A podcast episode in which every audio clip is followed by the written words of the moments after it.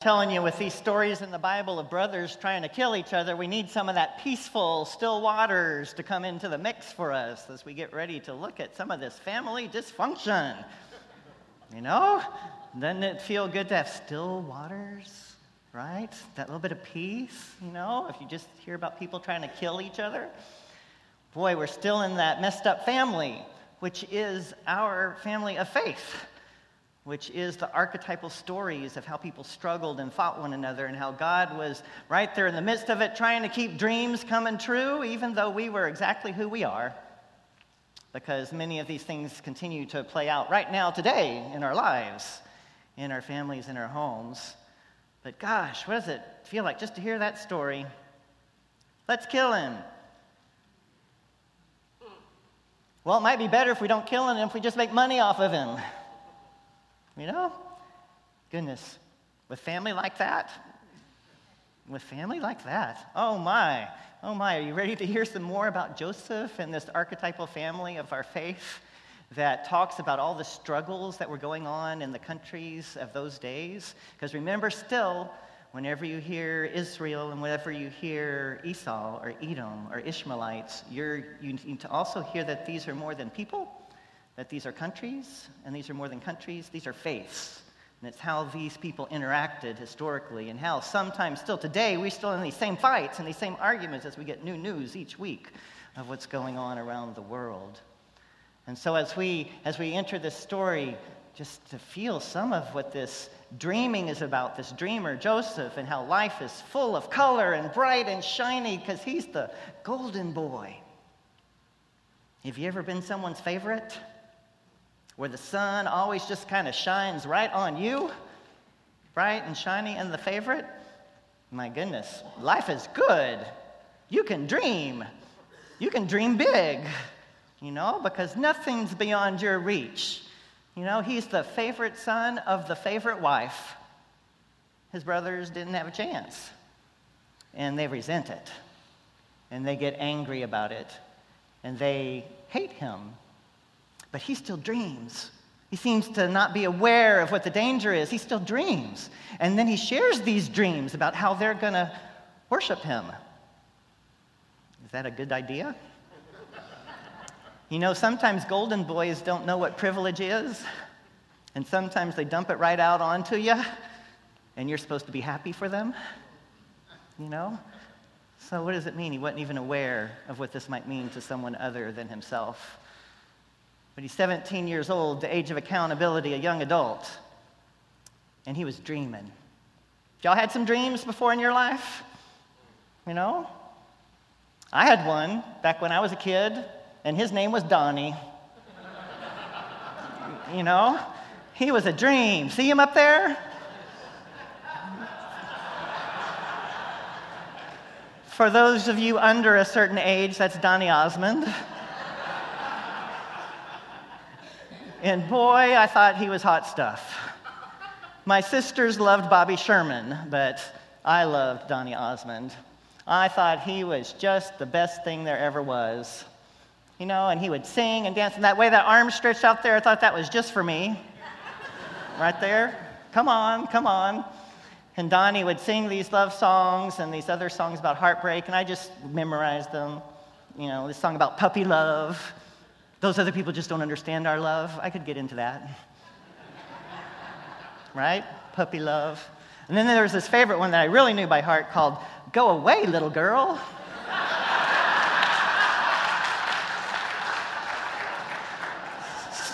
so I thought, I thought it was just meant to be. You know?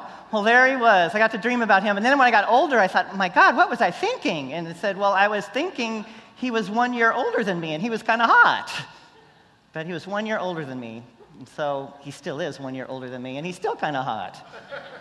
So I was ultimately very pleased when I saw that they cast the adult Donny in the role of Joseph in Technicolor Dreamcoat on Broadway. Because I thought that would be really cool to be able to see, and I never got to see it, but I watched video clips of it and was excited to see my, my childhood dream acting upon stage and singing again. And so there he was in Joseph's, being Joseph, the Technicolor Dreamcoat, the golden boy, which was actually part of his own life because his family had a history of work. The brothers had done a bunch of good songs. They'd been making a name for themselves. But then there was this moment in history when the parents decided we're not going to invest in the older brothers anymore, we're going to invest in the young ones. And so then you got Donny getting a lot of good information and resources and attention, became the favored one. And then Marie came along too and blew them all out of the water with paper roses, you know. But those families where favorites happen, we seem to not have learned our lesson between Jacob and Esau last week. We seem to do this generational thing over and over again, keeping that favorite again as it happens. But also, when it ties to Israel, there's some sort of historical knowledge that gets funneled into these stories about the fact that they came last on the scene and then demanded space. And so, how did that relate with the people who already lived there? So, keep those tensions in play when we're talking about this. But when Donny got to play Joseph, he put on this outfit called the Technicolor Dreamcoat from the show. And Technicolor Dreamcoat comes from the King James Version. In no other version does it say coat of many colors. But for those of you who like your Elizabethan English, go to King James and it says coat of many colors. All the other ones just say long sleeved coats. And long sleeved coats meant power and authority, meant you were a white collar worker. You know, you didn't work in the field so much. You got to be air conditioned at your desk. And so there's something about this coat that meant authority. Let me put the slide up there of him on Broadway. Donny's in this coat, and it's spread out about him like a peacock. You know, and in the Broadway show, as he's spinning around in that outfit, his brothers actually then are twirling him around with that thing before they rip it off of him. And the Broadway show is sort of Disneyfied. They've got children's choirs as a part of the show, if you see it on video. And all the music is kind of happy and, you know, skippy. Oh, I'm thrown into the pit. Ah! You know? So they don't get the depth of what's happening in the story. So I want to remind us a little bit about how intense this was. It's not a children's story, it's not a story that's just sweet. It's a serious story about people who want to do one of their own siblings harm. Harm. Did y'all see that hot new coat that Daddy bought for Joey? It goes all the way down to the ground. You like that sort of thing? All them colors? Looks like a Disney princess dress. Or stuff from Dolly Parton. Well, it's bad enough that you guys are getting all taken over by Joey, but now he's got to have better dresses than me, too. Ooh, Helen, I hate that boy. Now, now calm down, John Henry. He is our brother. Man, forget it, Sam. Man, I, oh, that little, I just want to, oh. He is younger than us. Right. He's only 17 years old. And why did Daddy make him foreman of the upper 40 anyways? Because he's Dad's favorite. He does everything for that kid. He does, Sam. Don't even say he doesn't. Did I say I like the kid? I'd rather have a good old tractor than him any old day. And what's in it for the rest of us? And what has he done for the family? I mean, are we any better off than we were before he became foreman? He did share some dreams with me. Dreams? Well, dreams don't plant the crops, and dreams don't mow the hay. And you're gonna love these dreams. First, he's in some wheat field over east. Like Iowa? Doesn't matter. We're not talking about no ordinary wheat here. Every stalk was bowing down to our dear old brother. And what is that supposed to mean? It's supposed to be us, like he's some kind of king or something. Oh, you said dreams. What's the other one about? It's worse. He said he sees every star in the sky. Us, again, bowing down to him, again. Yeah, right. And he said the sun and the moon. It's supposed to be Ma and Pa. Ma? And Dad? That kid's gotta go. We gotta think of some way to make him leave, like um, like 40 lashes or um, like tar and feathers, or we could make him move to the city. That's a good idea. Yeah. But how? I mean, I ain't got no ideas. I don't either. Well, don't look at me. We've got to find a way to do this. We have to.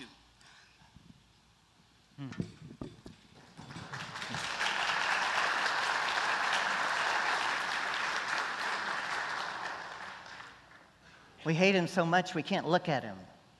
We have to make him get out of here. What can we do to make that happen? They see him from afar off. He comes towards them, and as Joseph comes forward, they hatch a plan, you know, plan that's around murder. They reach him, and as they grab hold of that coat of many colors, they take it off of him and they rip it to shreds, pieces, pieces that they then kill an animal and put blood on. They put blood on those pieces and then they send it back to their dad and they say he's dead. It wasn't a nice children's story. It's a story about competition and jealousy and favoritism and what it means to cause violence because of those things. And what does it mean that a family doesn't learn, doesn't learn from the mistakes of that made before and repeat the pattern again, generation after generation? You know, this particular Technicolor robe has a name in Hebrew, and we're going to put the name up there for you. It's called a, and I have to read it, Keto Net Pasin, it's only used one more time in the Hebrew scripture. And in that time, it's about the rape of Tamar, and it talks about the clothes that Tamar was wearing. And it, read it in this way Now she was wearing a long robe with sleeves, for this is how the virgin daughters of the king were clothed in earlier times. So his servant put her out and bolted the door after her. But Tamar put ashes on her head and tore the long robe that she was wearing. She put her hand on her head and went away crying aloud as she went. This coat, interestingly, another story of violence associated with it, but this coat was the coat of the virgin daughters of the king. What does it mean that Jacob would give Joseph a coat of the virgin daughters of a king? Might there have been more than just brotherly hatred there when they couldn't see it? There's a dramatist, Peterson Toscano, that talks about the brothers' homophobia and hatred of, well, Joseph was different, soft, in the city kind of guy, instead of with them on the farm. So, what does it mean to them that that hatred for that actually made them want to kill their brother and throw him into a pit? where all the technicolor is gone. You may know something what that's like in your life. You may know what it's like to have someone have tried to drive you out of a family or out of a church, out of your home, because they didn't care for your gender expression or for who you loved. And they might have even been willing to be violent about it. You may have been able to feel that hate. You know this story perhaps in a unique way, what it means like to be thrown into a pit. And you know, pit happens. It does. Pit happens. It happens all the time to us. It happens. What's it like to be targeted, harassed, beaten, Think of Transgender Day of Remembrance, where those clothes have been ripped and blood has been put on them and sent back to those families so they know their child is gone. Some of you may know what it is to feel that irrational hate. You may find yourself somewhere in a pit today. You may find yourself climbing out of it, looking for the light there so that you can do your best to keep moving on. Pits don't necessarily destroy us, they don't necessarily destroy our dreams either, but waiting can feel like it's killing us. Waiting can feel like we won't make it, like we can't breathe anymore, like there's not enough to drink or eat. Waiting can feel like it's death, but the pits do not have to kill us because within the pits, we know that we do not sit there as those who have no hope if we listen to the faith story, if we listen to the dream that's promised by God, even in the midst of those times, the hope is there that there's something more for us. And do we carry on, hang on to that dream for that blessing that Jacob did? Do we carry on to it and hope to take us beyond that pit, beyond what others would have for us, into what God would have for us, into a dream bigger than we can dream? Do we have those kind of dreams for when life puts us in one of those pits? that can carry us through? Yesterday, we did a funeral service here for one of our dear people who sat on the front pew right here, was always happy to show his new suit to us, and would come up and light the candles for us each Sunday, Dennis Schilling. And in the midst of that funeral, we heard stories of what Dennis was like. We grieved. Some were in a pit of sorrow, but at the same time, we talked about how Dennis was so proud to be an usher we talked about how Dennis would be here on time, even if he had to take a bus and get, leave at 6 in the morning in order to be here at church early. So, in the midst of even those moments of grief and loss, we remembered the hope, the hope that God gives us that calls us through into this bigger dream that God dreams, this bigger dream that goes beyond any of our pits, any of those stories of families or others that would try and take away from you God's love. It's not true. God's love is deep within you, even if you're looking for ways to get out of the pit. Can you dream a dream big enough for that to be the case? We have been meeting regularly in town halls and in congregational forums to talk about how we dream, to talk about do we know how to dream? Know, because sometimes it's hard to dream. Have you ever had that problem? Sometimes it's hard to dream. I'm just trying to pay the bills this month. You want me to dream? Well, I want you to pay the bills and to dream. I want you to not forget that wonderful joy that comes when we trust in God bigger than anything else in our lives, the ability to dream. So I want to read to you some of the words the group that gathered in the gathering space two Saturdays ago at the Congregational Forum shared about what it means to be a part of this community for them, what it's taught them, what feelings they have for it. These are just some of the words that were lifted up, not all of them, but persistence. We are people who persist.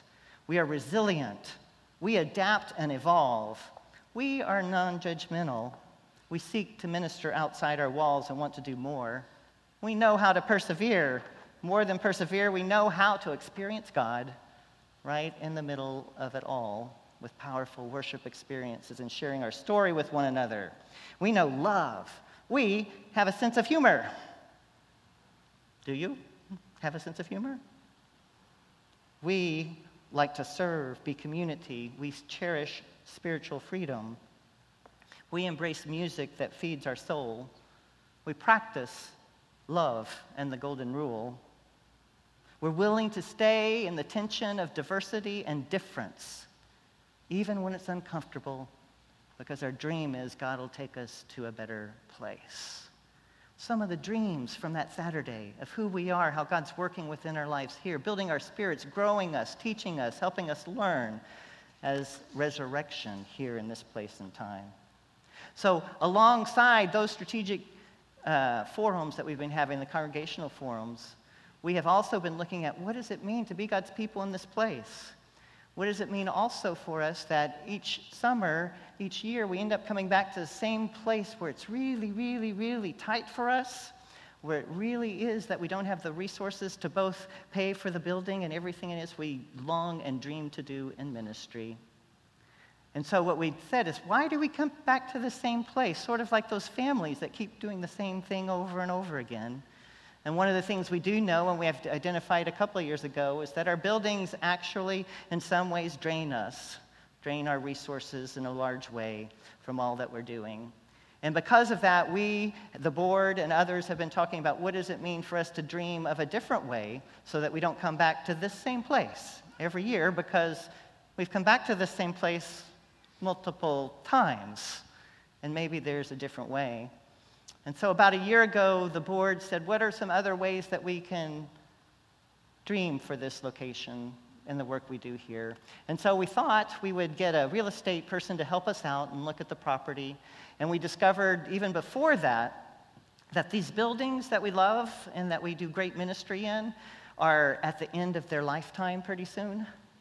You know, and we did a study on what it would take to repair them and to build them for the ministries that we have here. Many of you participated in what was called a charrette process. If you were a part of the charrette process, will you raise your hands up? And that was a process where we went to all of the teams of ministers here at the church and asked, What kind of space do you need? What is ideal? What works best for you? And we put all that together and we put two buildings together and we built a model and we brought it to you and showed you what it would look like or could possibly look like. And in that model, we said, okay, and this is two years ago before I got here with you, this will be about $10 million to do this at this time in this place. And so that was the estimate because one thing that's interesting about this particular location is we're smack in the middle of the floodway, which means everything has to be built up which means there's a different level of expense to it. And so we didn't move right away on that. You know, part of it is you were waiting for a senior pastor. Another part of it is you were waiting uh, for the 10 million to just drop out of the sky. And it just wasn't there presenting itself to us at that point in time. Nor is it today.